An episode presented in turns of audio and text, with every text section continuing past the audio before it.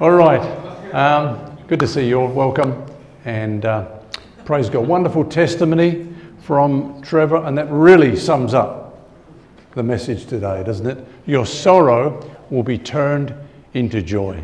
Your sorrow will be turned into joy. So this morning we're going to be finishing up in that special passage in John's Gospel, John 13, 14, 15, and 16, where Jesus poured into his disciples the most important truths he wanted them to get hold of. It was the, the day before he went to the cross. Okay, the Old Testament had come to an end, so the beginning of the New Testament, and he wanted to usher them into the, the new covenant and also prepare them for what was to come.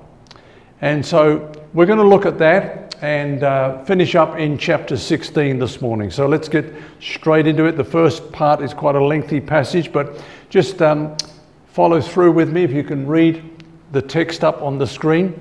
Jesus said, A little while, and you will not see me.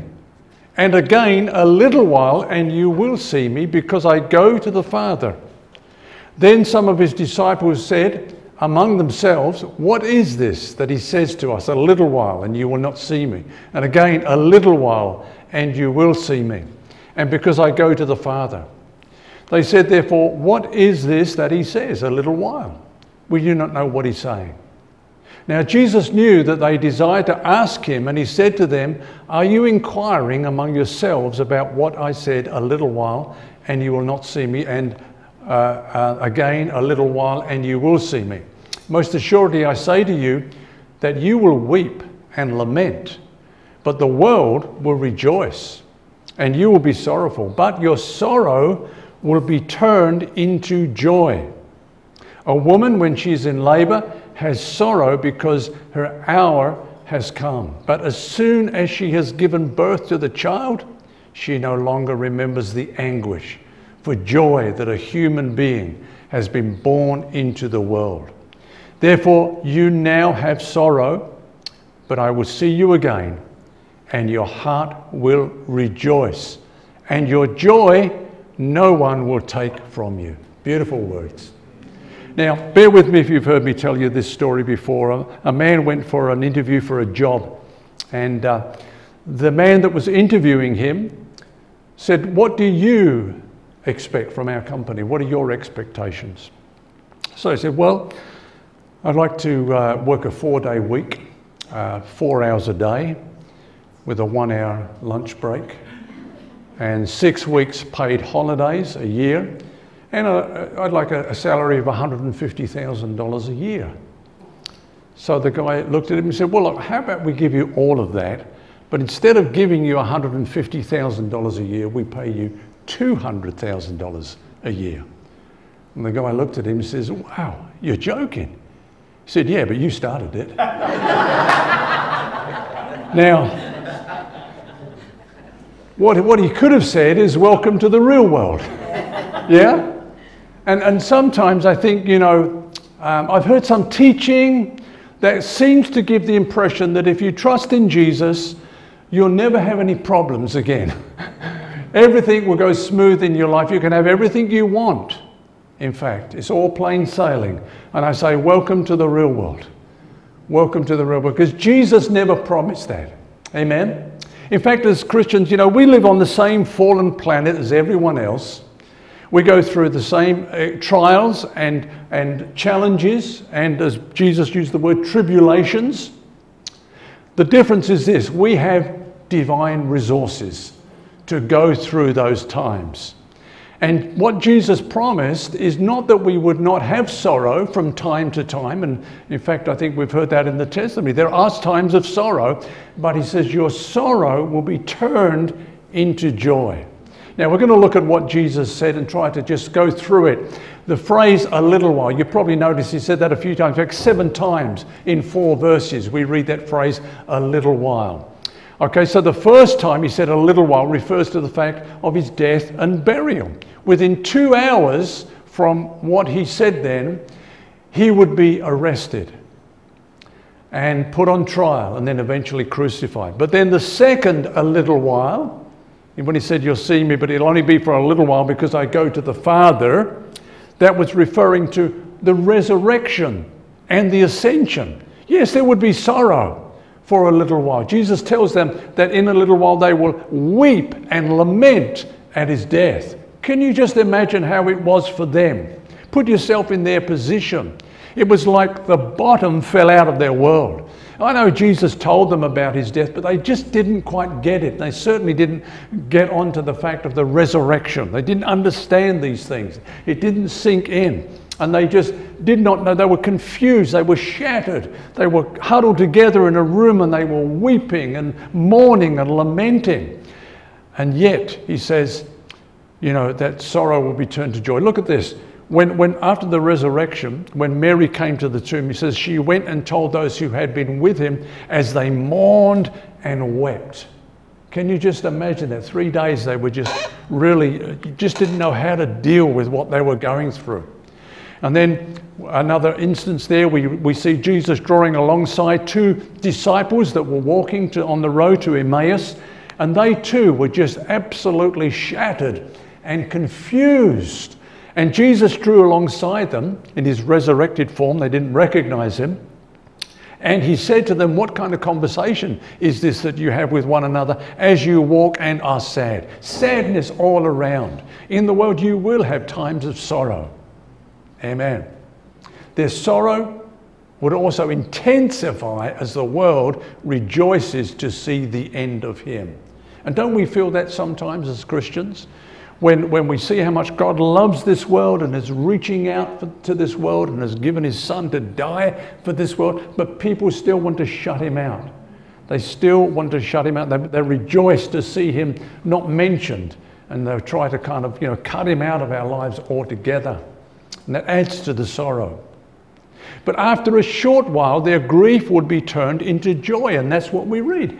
We read that um, the, the ladies that came to the tomb, they went out quickly from the tomb with fear and great joy because the angel had announced that he was risen, and they ran to bring the disciples word again. And then, then those, go, go back to those two disciples on the road to Emmaus. Jesus said, their hearts were sad, but, but as he began to talk to them and, and explain to them, you know, Moses and all the prophets said all these things would happen to Jesus. And then, it, then they said at the end, didn't our hearts burn within us? Jesus can take sad hearts and make them into burning hearts, hearts that are ablaze with joy and gladness. And then we read right at the end, just as Jesus ascended, that they worshipped and returned to Jerusalem with great joy. Wow, what a turnaround in three days. What a turnaround. Hallelujah.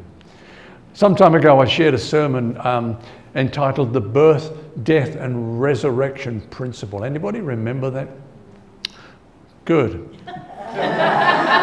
One person, two people. So it wasn't a waste of time the birth, death, and resurrection principle. It's, it's all the way through the scripture. God comes and births something in us and, and He gives us great hope. You look at Abraham. I will take you and make of you a nation. And, and, and out of this nation, you know, the, the seed will come. And in this seed, all the families of the earth will be blessed. But then his wife is barren. And not only that, both she and he passed the age of being able to have children anyway. The death of the vision. But then God miraculously comes and does that wonderful work of grace. And Isaac is born, the resurrection. It all comes back to life. The sorrow is turned to joy. Jacob, Jacob, you know, he was not the firstborn, but he was given the promise of the firstborn that through him the nation of Israel would come. And yet it all went wrong, didn't it? He tries to do it in his own strength. And, and, and he has to go away, you know, into a far country to, to stay with his uncle. His mother, Rebecca, sends him away. 20 years, you know, death. So, like, you know, where, where's this promise coming to pass? But you know what happened in that 20 years? The 12 sons of Jacob are born, which become the foundation of the nation of Israel, the heads of the tribes of Israel. And he comes back, and there's this resurrection. It's all come about in the working of God the birth, death, and resurrection. Joseph is a classic example. Joseph, has a dream that, that his parents are going to bow down, his brothers will bow down to him, others will come and bow down to him because God is going to give him such an elevated position. But then he boasts about it. His brothers send him, sell him as a slave into Egypt. He ends up in prison. The death of the, the vision, the death of the dream. And then, was it a couple of years later? Within three minutes, he goes from being an accused rapist, a prisoner, to being the prime minister of the most powerful nation on earth. The birth, death, and resurrection. I could go on, talk about Moses, talk about David, and, and this birth, death, and resurrection principle. And I'm sure if I was to share with some of you, you'd say, you know what? There's a similar story in my life. God takes our sorrow and He turns it into joy. You may be going through a time of testing now, a time of trouble. It's not that God just does it without purpose or allows us to go through these things without purpose or meaning.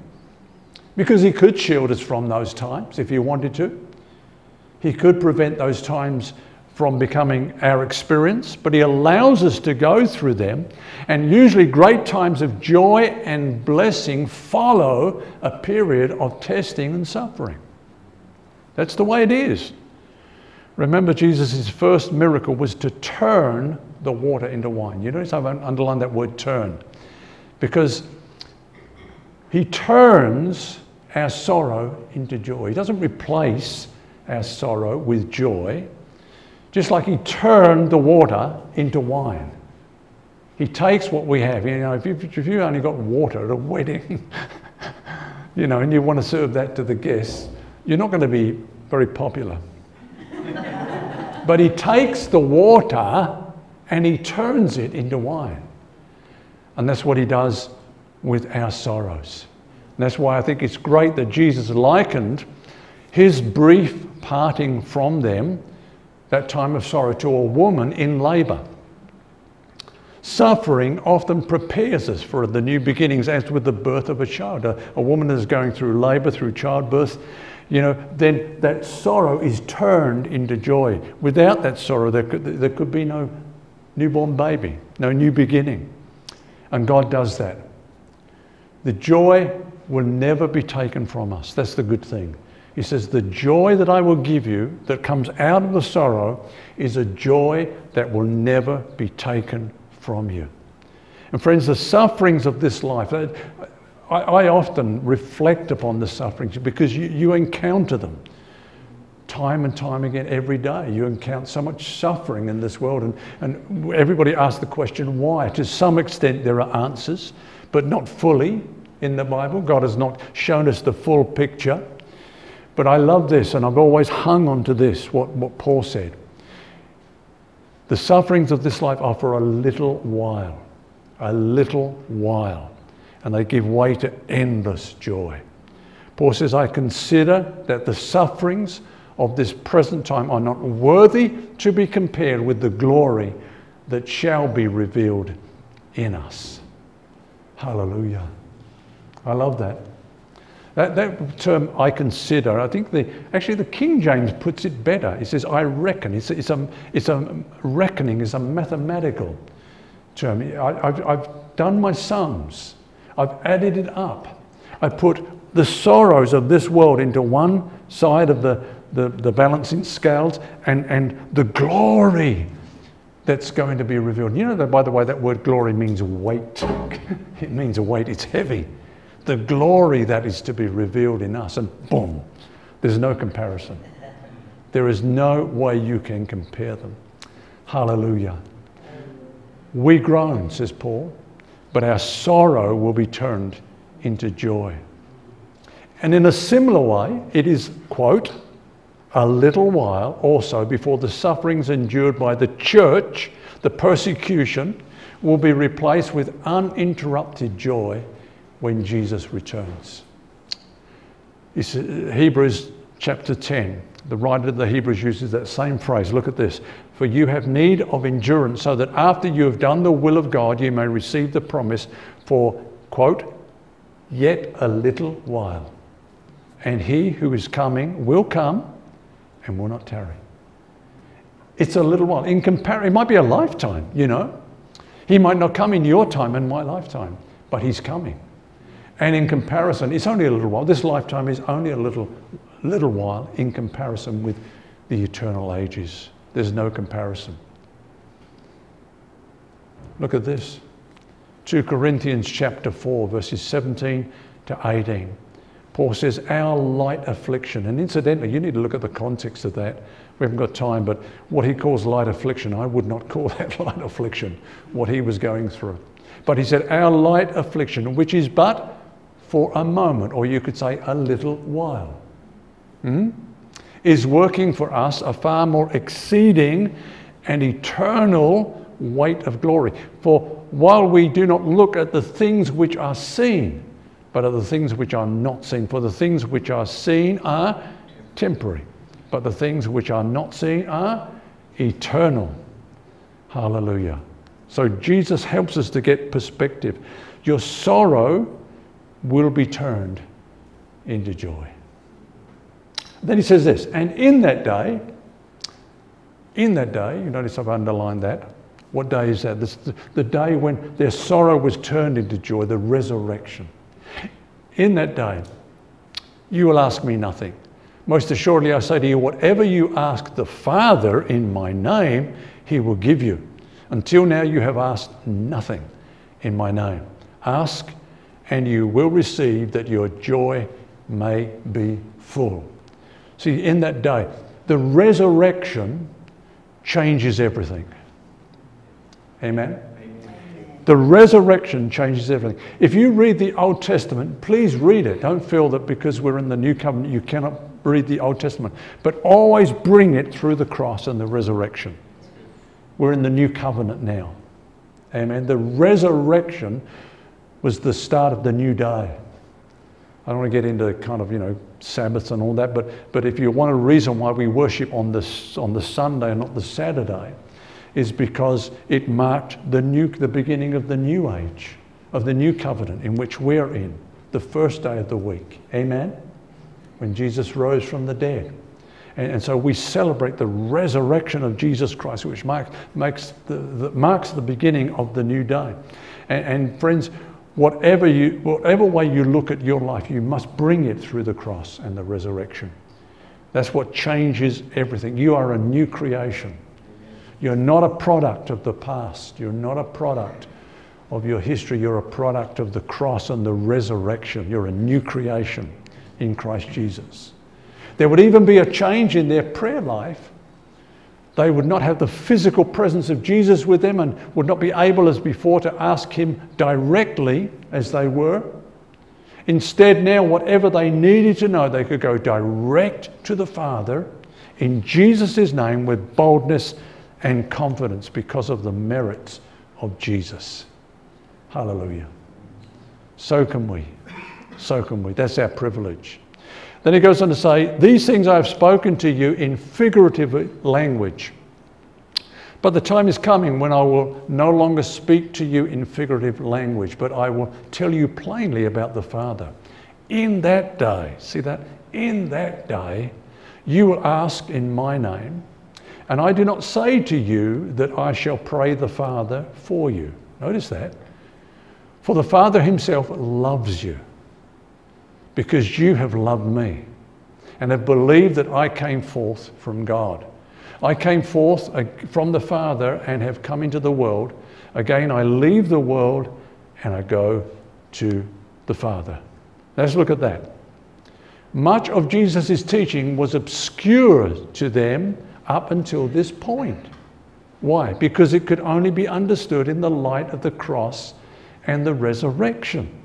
So imagine that they were with Jesus for three years. He taught them.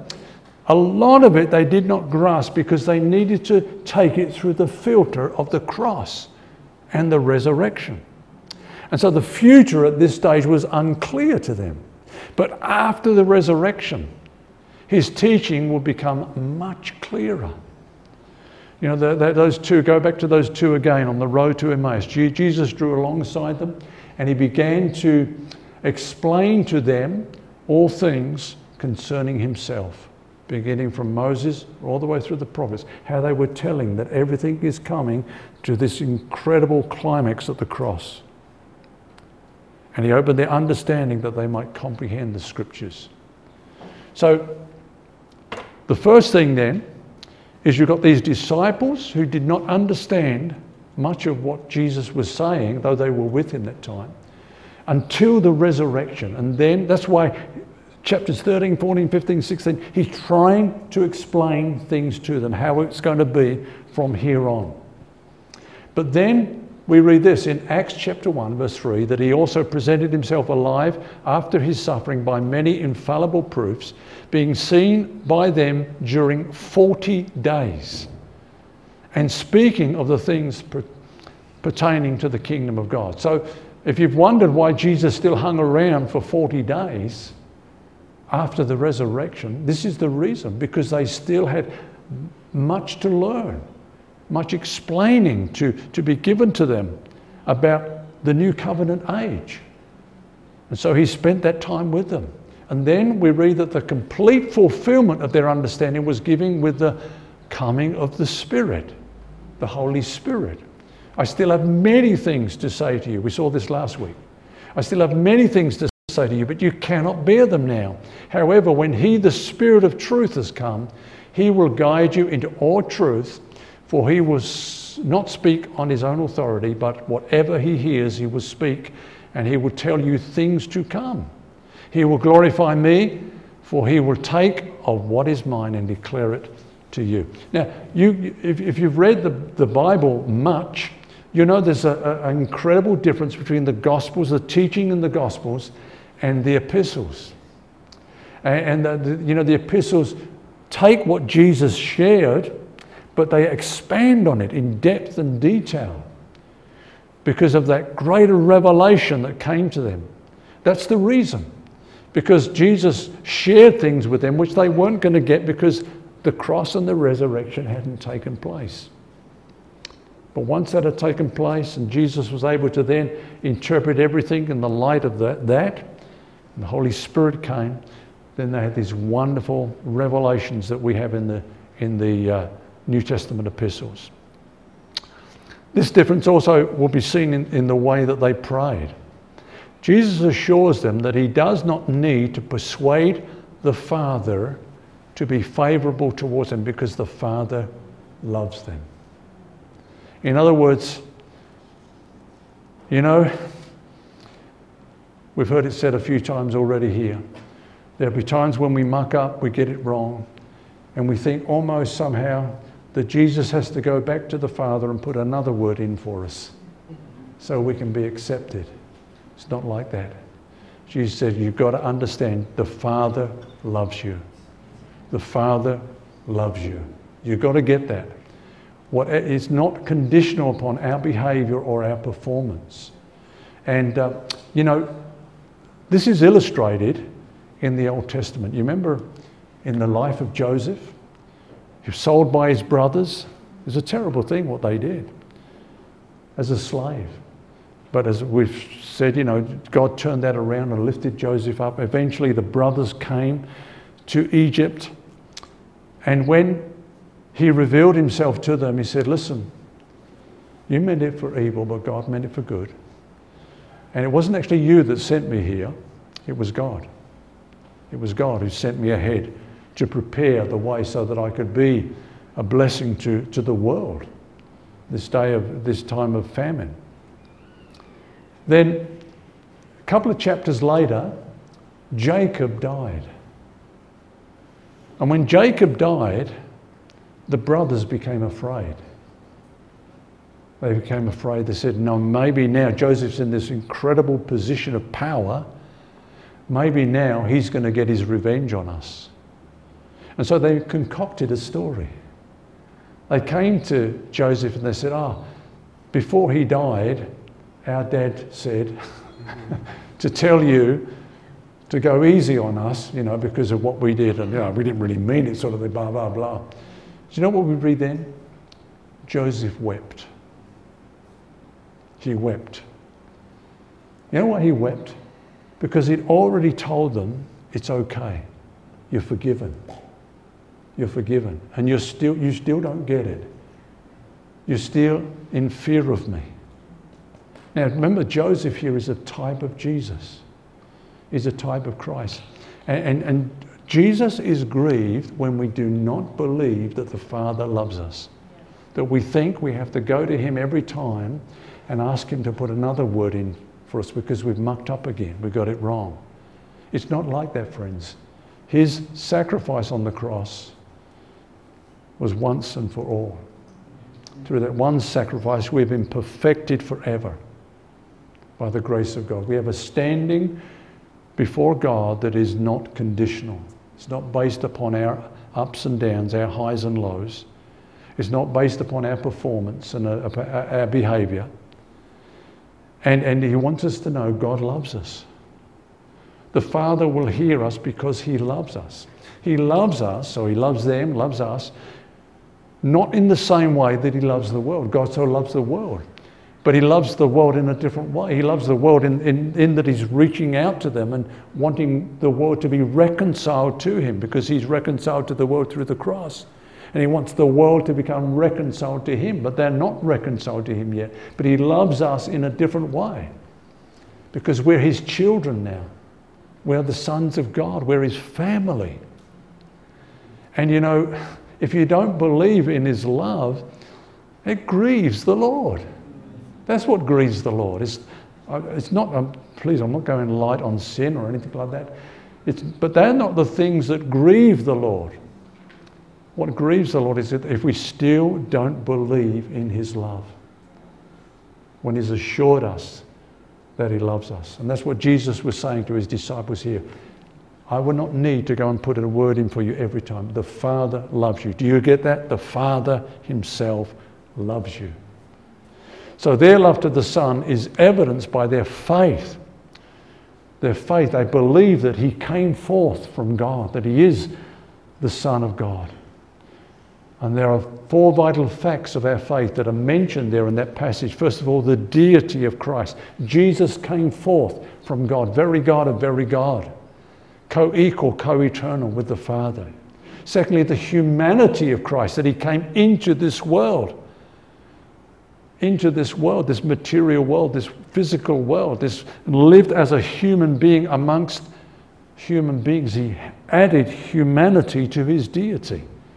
One person, two natures, fully God, now fully man. We believe that. And then the death and resurrection, that's why he came as a man, so that he could die as a man for humanity. Had a commission which here which he accomplished. And then, of course, his ascension, that he returned to the Father. The Father sitting at his right hand, showing that he approved of everything Jesus did, and he did it well. It is finished. It's a completed work. And now he sits at the right hand of God as our great high priest, representing us. Praise God. Okay. His disciples said to him, See, now you are speaking plainly and using no figure of speech. Now we are sure that you know all things and have no need that anyone should question you. By this we believe that you came forth from God. Now, their minds and their hearts are now at ease because he demonstrated his omniscience. What do I mean by that? It means that he knew everything, he knew all about them. He, he was answering the questions they wanted to ask, but they hadn't yet articulated but he could read their hearts. So he was answering questions before they asked them. He said, Well, now we know that you're from God because you know, you, you're, you're, you know what we're thinking. And you're, you're answering before we've even asked you. But also, he told them things that would happen in the future. And by this, they knew that he came forth from the Father. And that was their last confession of him before he went to the cross. How that must have blessed Jesus that their last confession as he went to the cross was, We know you've come forth from the Father. We know you're the Son of God. Amen. And then we finish up with this. Jesus answered them, Do you now believe? Indeed, the hour is coming, yes, has now come that you will be scattered, each to his own, and will leave me alone. and yet I am not alone because the Father is with me. These things I have spoken to you that in me you may have peace. In the world you will have tribulation, but be of good cheer. I have overcome the world. Amen. So Jesus read their hearts even better than they knew. He knew not only what they were thinking, okay, but he knew also that their faith was not yet firm, that they would even desert him in his hour of trial.